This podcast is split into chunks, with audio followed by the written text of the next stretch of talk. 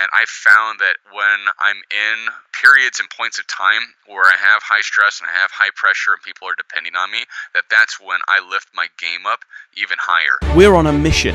We're going to find and uncover the smartest, most successful entrepreneurs on the planet, explore their highs, their lows, and how they ultimately mastered the game. I'm Martin Cook, and I'm excited to welcome you to the Smarter Destiny podcast. I'm grateful for you and your time. Now let's level up together. Guys and girls, welcome to another Enlightened Entrepreneur podcast with our special guest, Nate Lind. Got it right. Got it right. Uh, this this guy is super awesome, not just because he's wearing a Batman shirt. So if you're listening to this, you need to find the video and watch it. Not least because he's wearing a Batman shirt and a Santa hat, all in one. Even Batman didn't dare to do that. But uh, this dude has had brands doing $100 million.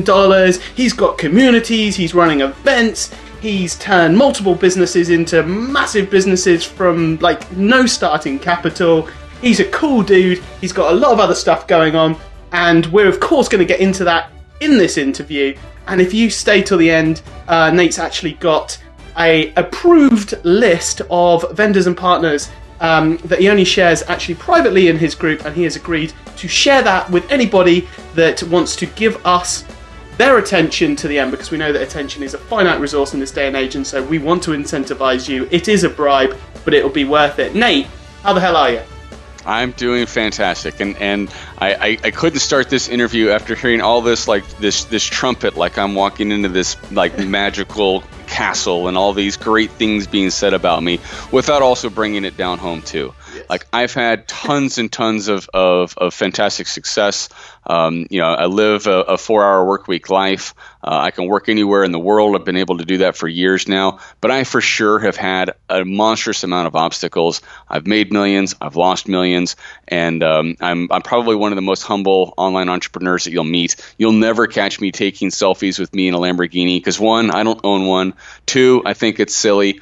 And, um, and three, I read The Millionaire Next Door when I was in my 20s. And I believe that most millionaires are driving around in Ford F 150s that are probably 15, 20 years old. So that's my lifestyle. But um, yeah, I just I'm excited to be on, and and uh, you know anything I can do to help you guys in your community. I've, I've definitely had some big wins in my uh, my column before, and uh, like I mentioned, I've had some pretty tough losses. So I'm happy to share how those challenges and those failures have led me on to be able to do better uh, because life is trial and error and we don't have any way to figure out what the hell we're doing we're, we're on the cutting edge than to get cut a little bit so that's like uh like that's that. it I've not I've not heard that cutting edge actually getting cut on the cutting edge expression before, but I, am gonna steal Natism. It. I'm gonna steal it. Nate, Natism. All right, okay. All right, so your lawyers will be on me if I if I use that, but I'm gonna use it. So bring it on. Use it. I'm gonna use it. Right. So um, absolutely, Nate. Um, you know, absolutely. We've spoken offline. We've we've we've had a number of conversations. Um, you're a super humble dude. Um, we're to be hanging out in January, which I'm looking forward to. Which more on that later on.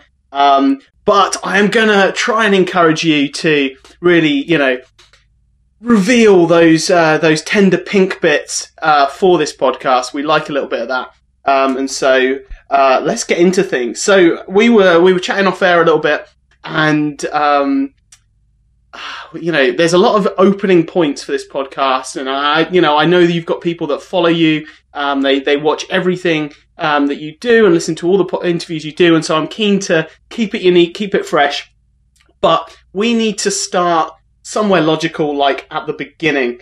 And yep. my understanding is that you actually started one or more businesses without any money. Yeah, absolutely. Which is pretty cool. So can we so, start with that? When, so let's start at the beginning of my online entrepreneurship. Um, I, I got started, actually, this was all a side hustle. I invested in an online business. I was actually trying to buy one, and that didn't go through. But and what I saw was the, I was able to see like the profit and loss and, and the, the numbers. And the, you know, when you're buying a business, you get to see the due diligence of it. And uh, I come from a real estate background, so due, due diligence is you know, a phrase that's, that's really common. When you're getting ready to buy a property, you do your due diligence. It's just making sure you know what the hell you're getting into. So I was getting ready to buy a business. Uh, I had stacked away some cash from when I was when I was uh, a house flipper in my 20s, and I was going to invest a, a you know a chunk of cash. and I was always it was just drilled into me leverage other people's money. Um, you know, using a lender, using you know credit, using you know partnerships, that sort of stuff. So when I when I was getting into this, um, I, that's exactly what I did. That specific deal I was getting ready to buy didn't end up happening, didn't work out, but I was able to find um, by doing some uh, some additional networking another opportunity. And I literally invested uh, no money down to start. I used my credit cards in the beginning. Like I, I literally was using, you know, credit cards. Let me hide the number here so you guys can't take my. Yeah, he's literally using credit cards. Thank you, because um, I didn't know what a credit card was, and so that's. I'm, I'm glad you did that. Like, credit, you don't what? know what a credit, credit card is, I've got a couple of them Look here. Got a PayPal card I just got two. So Um, so yeah, I mean, I, I use credit, and it's yeah. it's funny because I've talked with entrepreneurs that like like would look down their nose at me, like, oh, you couldn't get you know financing somewhere else, or you couldn't raise a bunch of money from in Silicon Valley, or or with you know with with venture capitals or angel investors. Well, I didn't want to because when you do that, you're working for somebody else. And the goal around all this was for me to stop working full time because at the time I was a, a, vice president at Bank of America and I had kind of a cushy uh, corporate job. I was working from home too at that point. So that was pretty cool. But I definitely was not living a four hour work week. I was working like 50, 60 hours a week. So that sucked.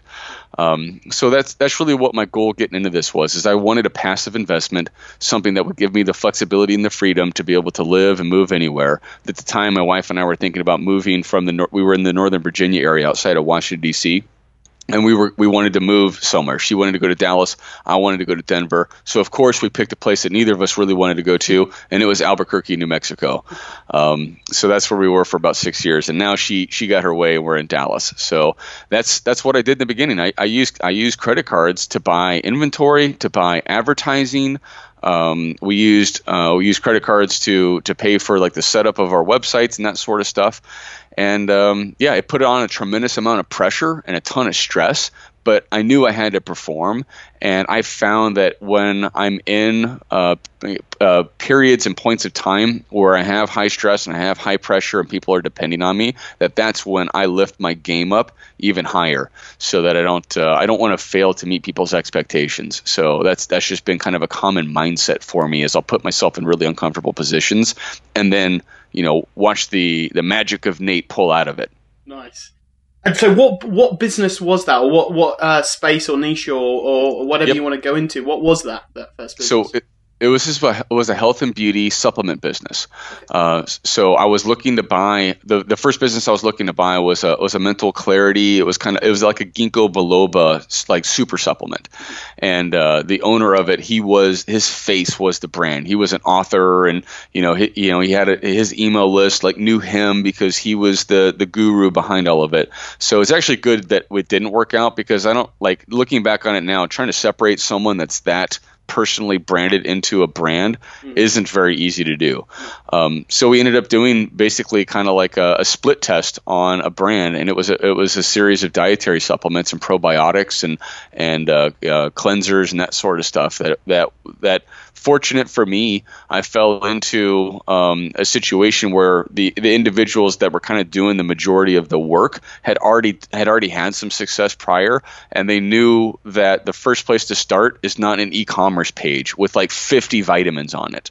It's a funnel with one option, and then you buy that option, and then you've got an opportunity to upsell another option, and that's it and um, it just so happened that they were also on continuity, and um, so that that encourages a lifetime value over time. Mm.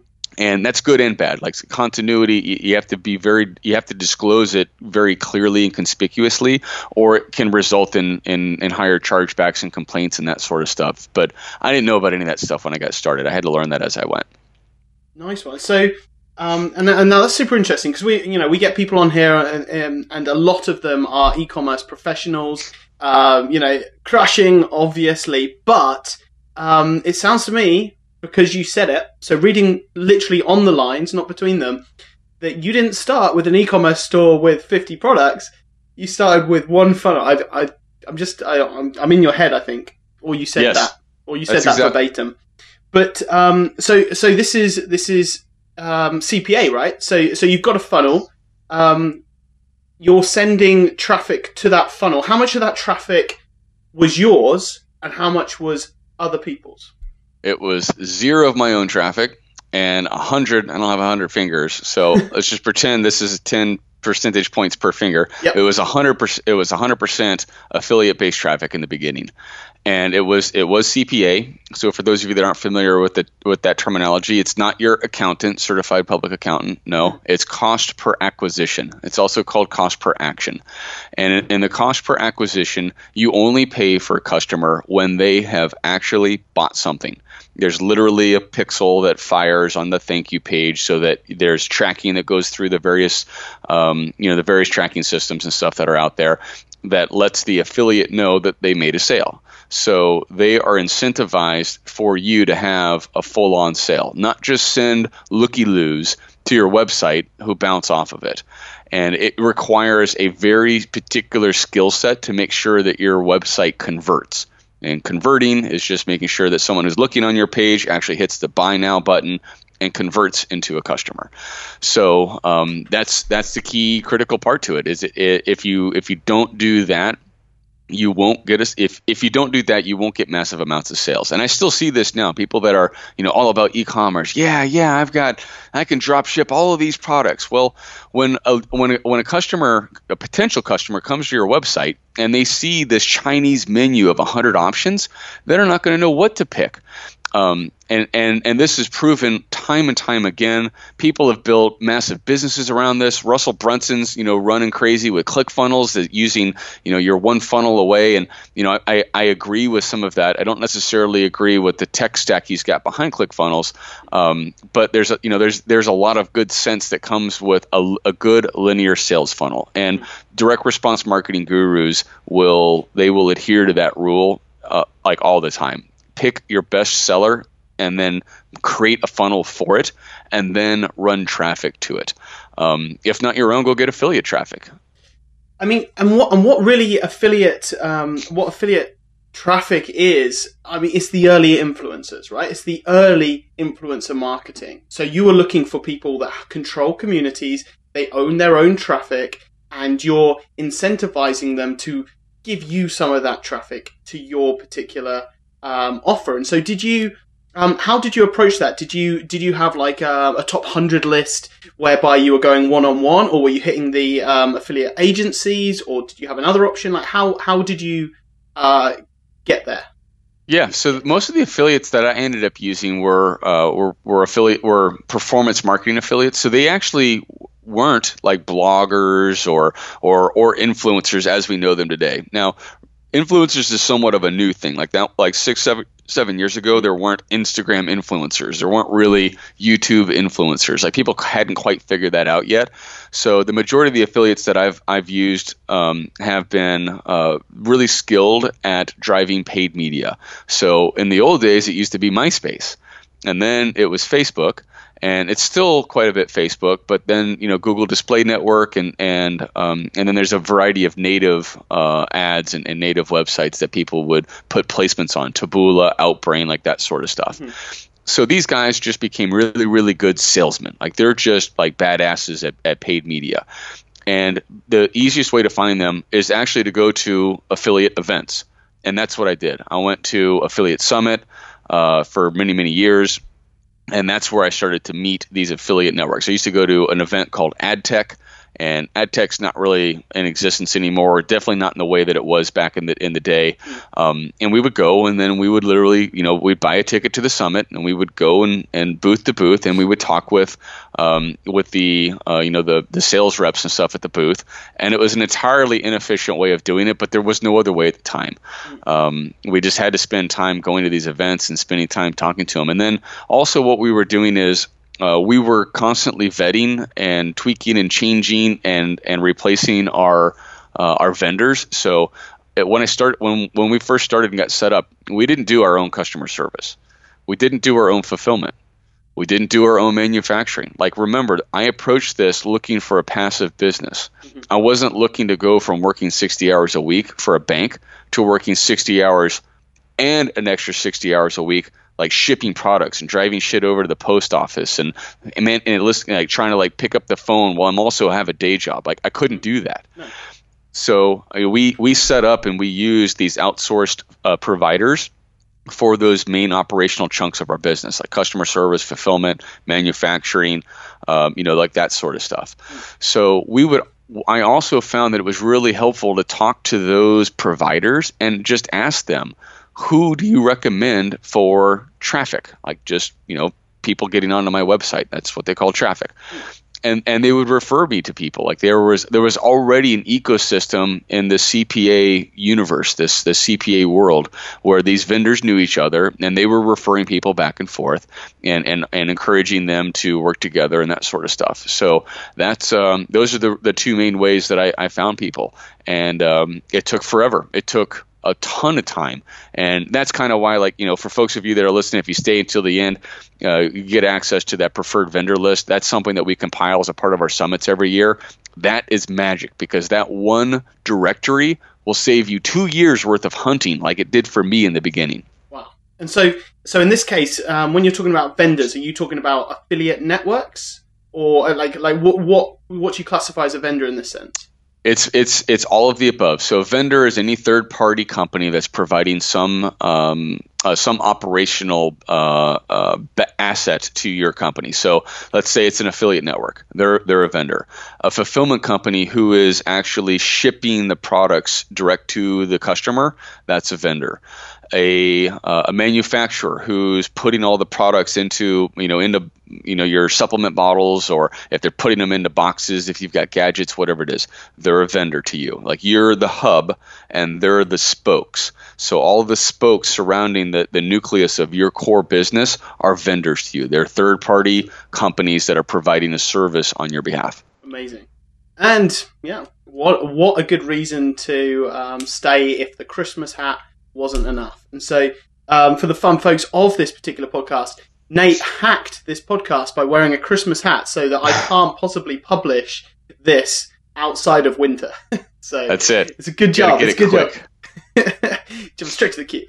No, but um, so so at this point we're talking about CPA and we're talking about um, the the health space and um, and we're still um, this is still the, the, the business that had the the influencer dude, the author, um, wrapped up in it as well. Yeah, yeah. So like the kind of kind of like the nuts and bolts of the businesses. So the the product owner, the person who who owns the product, the, you can call it a brand. Some people will call it the offer. They they're known in the CPA universe as an advertiser. Um, it's a little bit backwards. Traditionally, you think of oh, an advertiser is someone who's helping me sell something. Well, that's not that's not true. In, in performance marketing, it somehow or another the terminology got backwards long before I ever showed up. So my my community and my my my viewpoint, my perspective has has always been that of an of a product owner or brand or or the advertiser. I'm the I'm the the store, the Shopify store or the merchant as they call it and then from that you know the the the spokes to my hub is people who are driving traffic to me um, that's all third party. That's not that's not done in house. I've, I tried multiple times to bring that in house because it is the most expensive part of the business. Uh, it's just not been my specialty. So you know when I got cut on the cutting edge, you know three or four times, I eventually just said, you know what, I'm tired of getting cut. So I'm done with that part. So I just focused on what I was good at, and what I was good at was uh, was also taking some of the um, the the mathematic the equations from what I learned in real estate and applying those to e-commerce. And in, in real estate, and it, it's it's funny for me to talk about this now because I was an art major. Like I struggled with math in school. I, I had to repeat math, and I was terrible at it. But one of the things I, I am good at is repetition. And if if you if you've ever been involved in anything real estate, uh, if you're in e-commerce, you're going to know that there's five or six calculations you have to keep calculating over and over and over again. In real estate, you need to understand what's the loan to value, the LTV of the property you're trying to acquire, and then what's the upside, what's the what's the um, the ARV, what's the adjusted uh, you know retail value of it, and then then you understand what's the difference between those two, and that's hopefully your profit. Well, in e commerce, you need to understand what the cost of acquisition is, the CPA, and you need to understand what your customer lifetime value is. And the difference between that isn't necessarily your profit. It's your gross profit, but then you need to add in uh, the cost of goods to actually manufacture. You need to add, add, in your shipping, your customer service, that sort of stuff. And as that as that starts to shrink, then you're left with your profit. Um, but at the end of the day, if you don't know what your profit is, then you you're not going to be able to run a successful business. And I, I built some uh, some domain and subject matter expertise around that because I built a uh, a software platform called Offer Prophet, and spelled profit like like Jesus, like P R O P H E T. So it was kind of like the you know like the looking glass or um, or like the the um, the crystal ball of looking at it because in the in the early days there was no reporting to tell me how much money I was making. And quite frankly, I wasn't making any money in the beginning. Mo- and most online entrepreneurs aren't, even the ones driving Lamborghinis. That's a that's a story for another day. But um, anyways, shattered my reality right there. To- yeah. Bam. Boom. Yeah, yeah. totally. um, but with if you don't have access to your uh, to your numbers and you can't you, you, if you can't figure out how much your cost of acquisition is and and use and subtract that from the customer's lifetime value. And if you're if you're not selling on a subscription, then it's your average order value. It's your a, your AOV. So you need let's just say someone's you know spending two hundred dollars on your website because you've got one of these e-commerce and they're picking a whole bunch of stuff and you know boom they're spending two hundred bucks. The Chinese menu, yeah. which uh, I I still never have seen that work over seven figures a month. Like it, it's seven figure a month or more is a funnel. It's always a funnel I can introduce you to a few guys. But I, would, I, I, uh, I but I get what you're saying, right? The difference, fundamentally, the difference between an e-commerce store and a funnel could be like six percent on the conversion rate, right? You, an yep. e-commerce business is going to convert at best between maybe two and five percent, whereas yep. like a funnel, you can be pushing that up there somewhat. Oh, absolutely! And you introduced me to someone who's got an e-commerce site that's doing seven figures a month. I'll teach them how to make eight figures a month on a funnel. and a commission, so, and a generous, a generous commission of ten percent, something. Debbie, I, you know what? I can go even lower than that. um, but yeah, that's that's really just how it works. Um, so you, you, you need to know your math. That's that's where you know having spent. I literally was working like Saturdays and Sundays. You know, I was working seven days a week for the first like two years I was doing this because there was no automatic way to extract all that um, shopping cart d- data into a repository and then put together reporting to figure out okay his, this is how much i'm earning. And then also pulling the expenses that you're getting for your, your invoices on, co- on cost acquisition. There was no one place that you could put all that together. And i'm I don't know if I'm the first one to build it or not, but I'm, I'm one of the earlier pioneers of putting that all together. And I, I sold that platform to a CRM called Limelight CRM. And then other CRMs and other platforms started to build some reporting like that as well. Or maybe they had it in development at the same time, but I was that was kind of one of my earlier claim to fame since I figured all that out and put it in there. And that's that's what was able that that was one of the key things that enabled me a competitive edge against a lot of people that were out there at the time. And um, yeah, that was that was a really fun time. But it was a, a grueling seven days a week uh, eight nine hours a day because I was literally making these giant spreadsheets and pivot tables and stuff. And remember, I'm a freaking art major. Like I was googling how to do a pivot table, mm. and then creating these pivot tables and extracting all this data. And then the next day, all new data would come in. I'd have to repeat the process all over again. And eventually, I was just getting so frustrated that I hired some developers and uh, showed them my spreadsheet, told them what I was trying to do, and then we we backed into creating a a, a database or a repository of data created an electronic uh, ETL, electronic transfer. Fuck, I don't even know what it's called. An ET, we created what's called an ETL yeah. to pull as data into the database.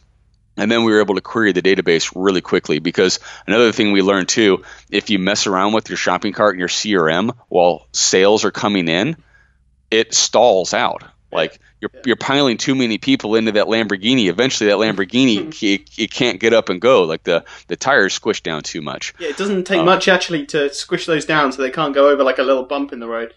Um, exactly. You know, I, I'm, I'm a side note here, but I do know a few e-commerce who who've like struck it rich, bought a Lambo, and then sold it right back at a massive loss and got like a different car like a week later.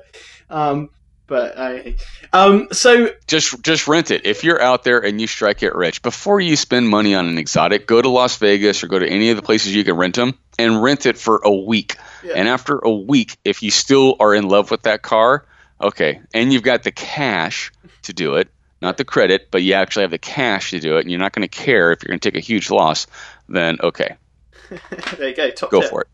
So, um, as, I, as we said, like the um, the early CPA marketing was, it, it, has a lot of similarities with the current influencer marketing, right? And and right now, um, there are a lot of people talking about influencer marketing. There's a lot of people crushing with influencer marketing, but we are like right at the beginning of it. In a world yeah. where, and I, am a futurist, I love following people like people like Peter Diamandis. The Inevitable is one of my favorite books. Um, I love like knowing what's coming up and then trying to build my business to intersect that boom that's going to happen, right? And one of the booms that hasn't properly happened in a world where everybody with a webcam and a microphone can be a, potentially an influencer if they've got something to, to say. And by the way, camera and a microphone, it's on your mobile phone, right? So everybody's yeah. got one of those anyway, right? In a world where everybody has the potential to become an influencer if they've got something interesting to say, and yet at the moment, only maybe like one or two percent of those people putting out content actually are. We've got a long way to go um, in this influencer boom, and and it's it's a phenomenally exciting area. I'm gonna I'm gonna get on my soapbox for a little second. Um, it's a phenomenally exciting um, time and um, opportunity because these are people that have genuinely built up good um, a good rapport, value with their communities, and they also have already heard the horror stories of people before them who have just burnt their communities by peddling shit.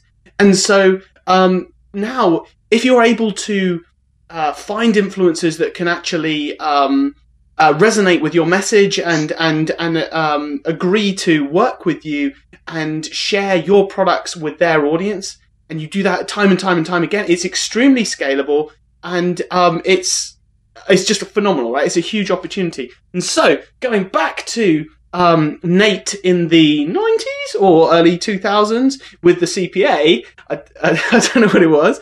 Um, what uh, similarities? What uh, what what? Um, uh, I think similarities is, is the best word I yep. can come up with. Can you draw I, between that and influencer marketing nowadays?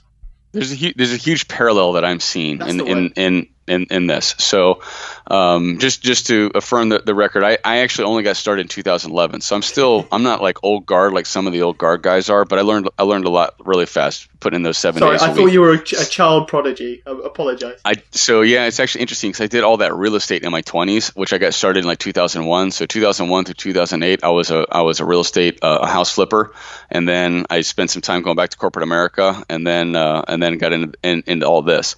But to get back to your question, the, the parallels that I see between uh, influencer marketing and affiliate marketing, uh, there there's a lot of them. Um, the the the biggest one that I that I see is the generation of traffic. So uh, influencers with large consumer bases, they've got the ability, like you just said, to reach them at, at a very affordable rate.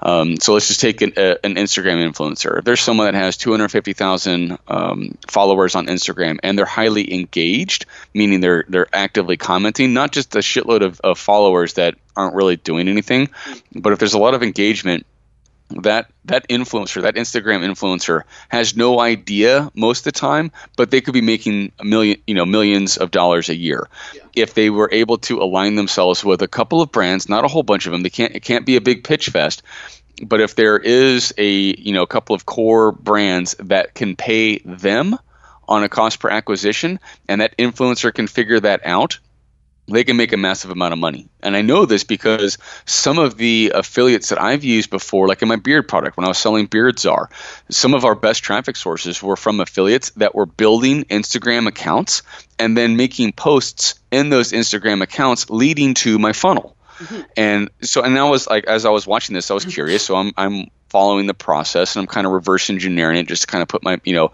just to settle the um, the analytical brain of Nate, just like curious and that curiosity. And I was watching this happen, and they were doing it with like 50,000 followers. Like it wasn't that much. And they were generating like hundreds of sales.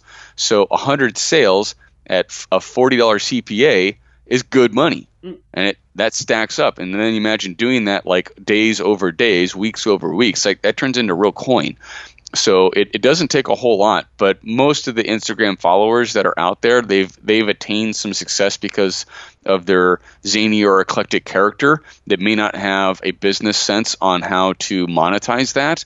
That's a huge missing piece that I see right now that that it's I don't know how that part's going to get solved because some of the influencers and these big zany, you know, eclectic characters, I think um, maybe have a little bit of the wrong perspective as to what their goals and objectives should be, which may prevent them from getting over that hump of capitalism to figure out, okay, well now I've got this following, how do I monetize this? Because usually in our outreach to influencers, they want just obscene numbers for a post and they don't want anything on the back end, which I think is very short sighted for them. It should be a combination of a little bit up front, but the, the majority of it on the back end, because that's how you know you've got some synergy with a product brand and you can scale it together.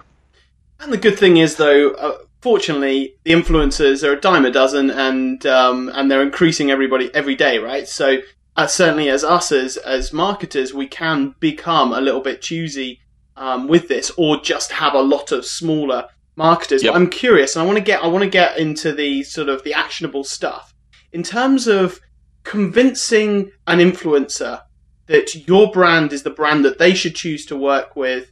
Um, you know, presenting it in the right angle, pres- speaking their language. Is there any kind of um, parallels you can you can draw there with with your success in the CPA world and what's working or what would work with influencers nowadays?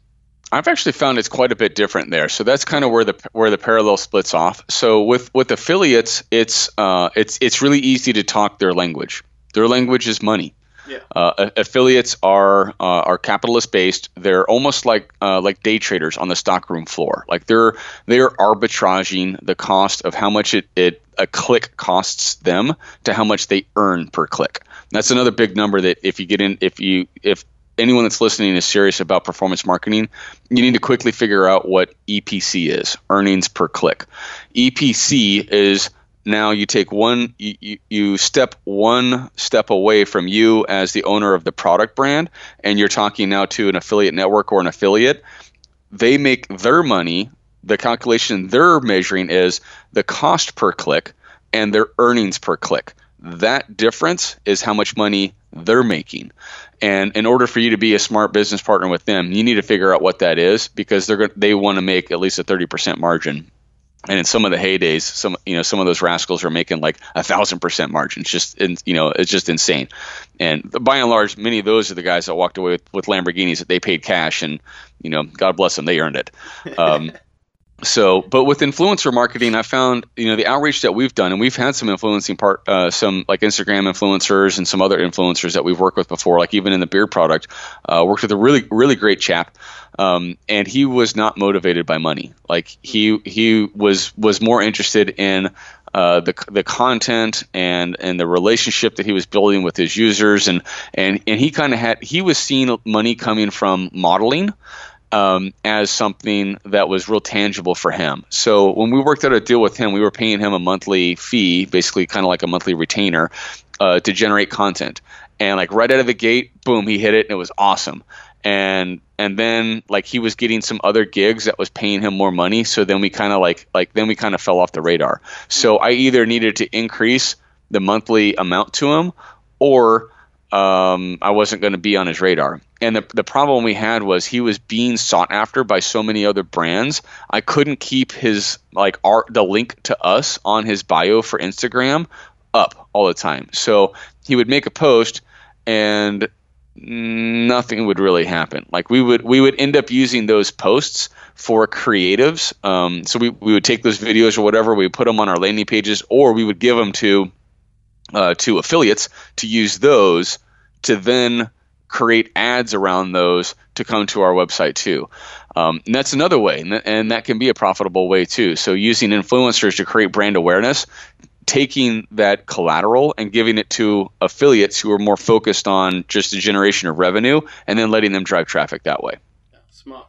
That's smart. And actually, I, I cover I cover a little bit of that in my um, in my new book, which I normally have a copy next to me, but I'm not um, my new book, Imagine It. It's kind of similar to this thing, this background image, but um, yeah, exactly the same way, right? So um, actually, we're talking about user-generated content, which works so well for ads, right?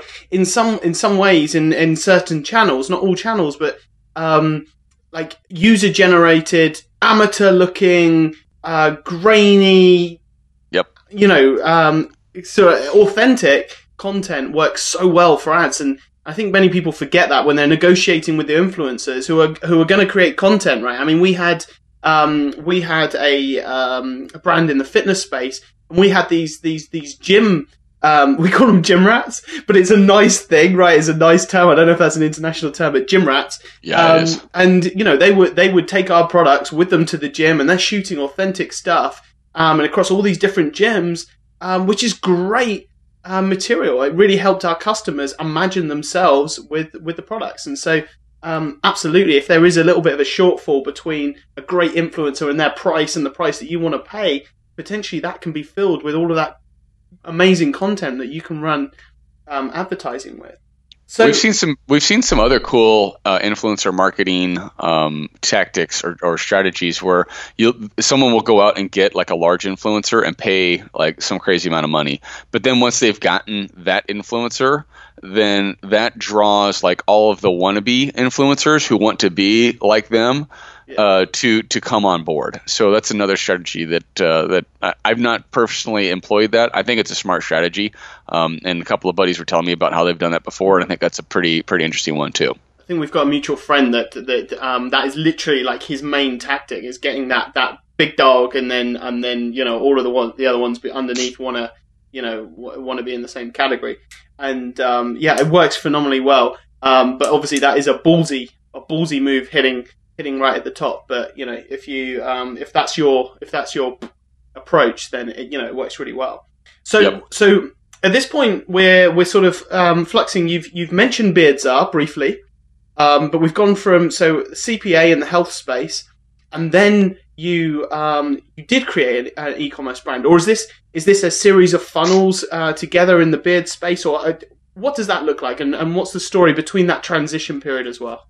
Yeah, most of my experience has been has been funnel related. Um, we've we will usually create e-commerce uh, stores to support the the brand, uh, but we don't run traffic to it. Um, you know, I, we just for us that that was never our our uh, winning strategy. We we would run traffic to funnels that were very specifically designed to sell a specific product to a specific customer demographic, and then after we captured that customer as a sale, then we we would redirect them back to an e-commerce store. So at that point, we've established some brand trust, some some um, some affinity with them, and now we can circle back to them and say, hey, we've got all this other cool stuff on sale you know, you, you go take a look at it. You know, this month we've got this as a feature product or that as a feature product. Like that's that's mostly been our strategy, and and we've also done that across platforms, and we do that very successfully on Amazon too.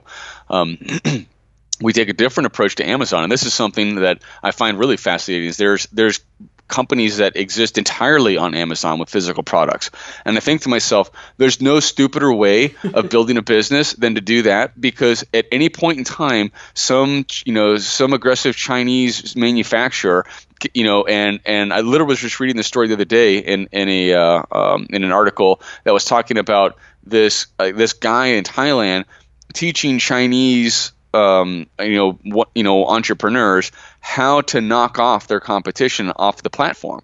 Like literally you know here's how you can um, manipulate the reviews. Like order a bunch of products and you know do a bunch of you know poor reviews. Um, you know there's you know talk about you know specifically how the product wasn't as as delivered or the product wasn't as described. Like you know getting into these very specific tactics.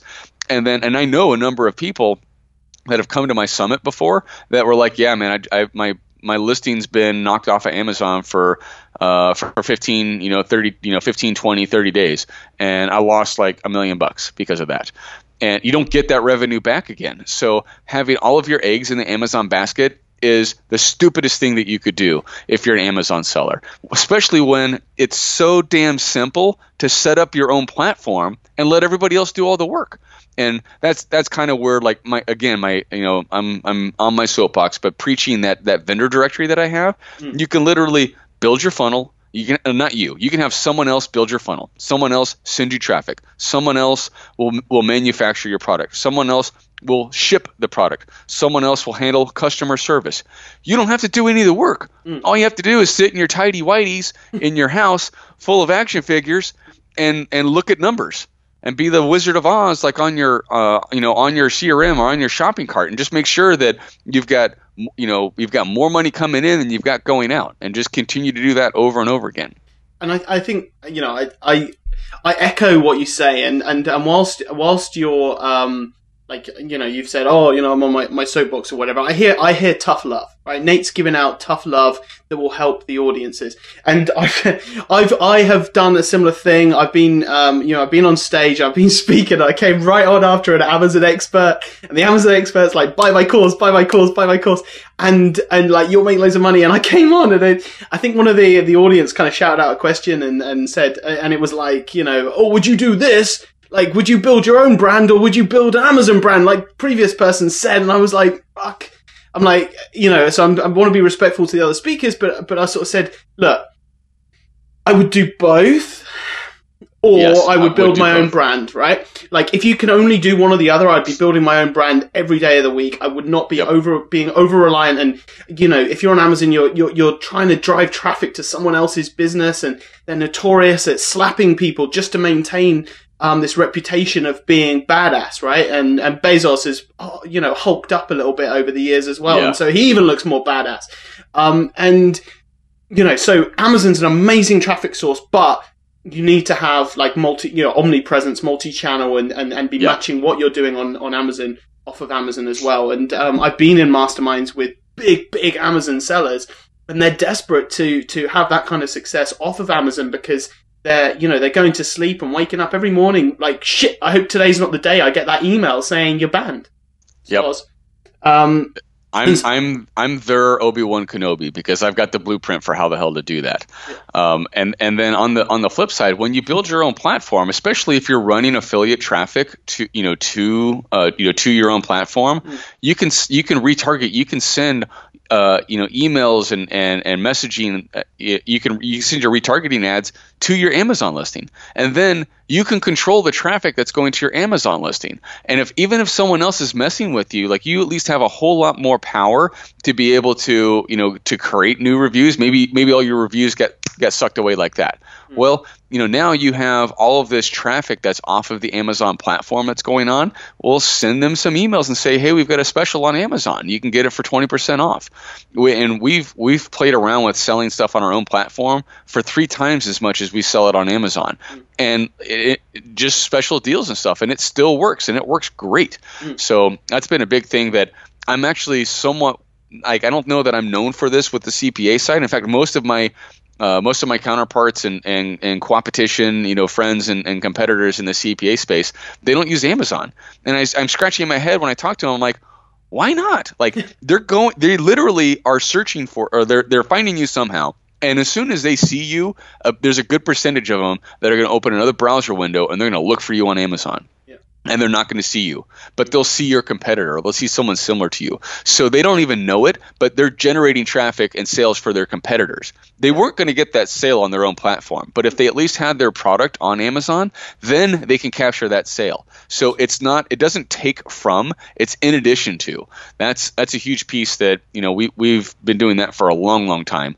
And um, it's it, it's very you know hand in hand. It works together. It's it, they're not separate Exactly, and you can even take your reviews that you've already gotten on Amazon. You can put them on your product page off of Amazon because they're your reviews. They're for your product.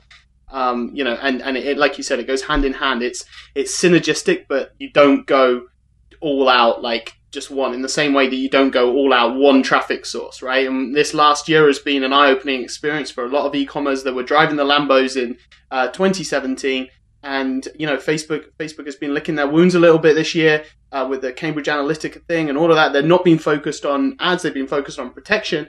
And um, you know, a lot of advertisers have been have found themselves um, on the wrong end of Facebook trying to you know um, tighten up. Uh, yep. Who they let advertise on their platform, and and um, you know anyone that was kind of over reliant on Facebook has, you know, they've cut themselves on the cutting edge, like you said. Yeah, and same thing with Amazon. Hashtag trademark name. and same thing with Amazon sellers too. I know a number of Amazon sellers that you know, as as Amazon's getting bigger, they're they're customer focused. They're not merchant focused. Mm. So it's that's another terminology people get confused. Is what's a merchant? Well, merchant to you, dummy. If you're selling stuff. Uh, and and you've got the product, you're a merchant. Hmm. Um, they Amazon is is not third party seller uh, motivated. In fact, they have a whole division that knocks off the top brands. Like, you know, that's what Amazon Basics is. Do you yeah. think in the beginning Amazon Basics was selling iPhone cords? No. Uh, someone else was. They saw how, how great it was doing, and then just like Kirkland does for Costco or uh, Great Value does for Walmart, they they own all this real estate. They see what's going out the door, and then they think to themselves, well, I can I can improve my our margins overall for the the total empire by offering these individual products. Yeah. And and then they've also got the economies of scale that are unreal. Like they can go to China and get this stuff made at like for vast amounts, and they've got all the sales data. They also so they control exactly, the algorithm as well. And they control the algorithm. so if you don't right think. Yeah. It, like I don't understand how Amazon sellers can look at their businesses and think of like, oh man, like this is going to be great. Like you're hunted. Like you, you literally are a pig in a field of hunters. And yeah, you may have found a truffle, and that's a yummy truffle right now. But if you don't finish that truffle and move on, you're going to get shot in the ass. Absolutely, and I think I think the, the, the smarter Amazon sellers, certainly the ones that um, you know that, that I've been speaking with and so on, you know they they are fully aware of the challenge they've got, and um, and I think you know like you said, you're the Obi Wan Kenobi um, that they need because um, you know, they focus, they've, they've, they have, uh, fixated and, um, obsessed in a good way, like, like entrepreneurs should about, right, how do I crush Amazon? And they've done that for a couple of years and they've now got brands that are doing seven, eight figures a month. And, you know, they're, but now it's like, okay, I, w- I need to try and match that off of Amazon and it's a different beast. And, um, you know, and your vendor list, tease, tease, tease, um, could well help them. So, so um, I'm gonna we'll, we'll, both step down for a second from our soapboxes. We'll change Aww. it. Change. Ah, oh, fuck. Should we? should we just? Should we just single out a few other people and just slate them for a couple of minutes and? We probably made enough enemies on yeah, this podcast. Fuck it. fuck it. We. I like Amazon. I buy a lot of stuff from Amazon. It's too easy. I love it. Too I love right? Amazon too. As a consumer, it's awesome. Yeah. As a seller, it's it's a, it puts you in a precarious place. It's scary, isn't it? But I, but actually, I say the same thing. It's in my book. I, I, I never miss an opportunity to say it from stage as well. Um, for anybody that's advertising on Facebook, you are not the customer of Facebook, right? The people who are scanning Facebook, poking each other. I don't know if pokes is still a thing on Facebook, and looking at cat videos. Those are the customers of Facebook. Those are the people Facebook trying to keep happy. You are an advertiser, and Facebook really, really wants to get this utopia whereby every single post in the newsfeed is just as engaging as the last one. The ads and the cat videos are just equally engaging, and that's what they're looking for. And they reward you if you're an advertiser that can do that, and they will slap you if you're an advertiser that doesn't do that. Um, and so, yeah, it's it's about realizing who is the customer because uh, it's not us, right? Even though it's weird because we pay so much money, um, but you know, it is weird. But that is the case on all of the different platforms um, you know, all of the traffic sources, that is the case. And they all follow a similar kind of curve where they let everybody in in the beginning and then they tighten up their rules and they get bigger and then they start changing some rules. It's, it's a it's a natural transition. It's very organic. It's good. It's great for the for the uh, consumer. And if they didn't protect the consumer, the ad platform would die. But um, we just got to be aware of that as marketers and use that uh, to our advantage.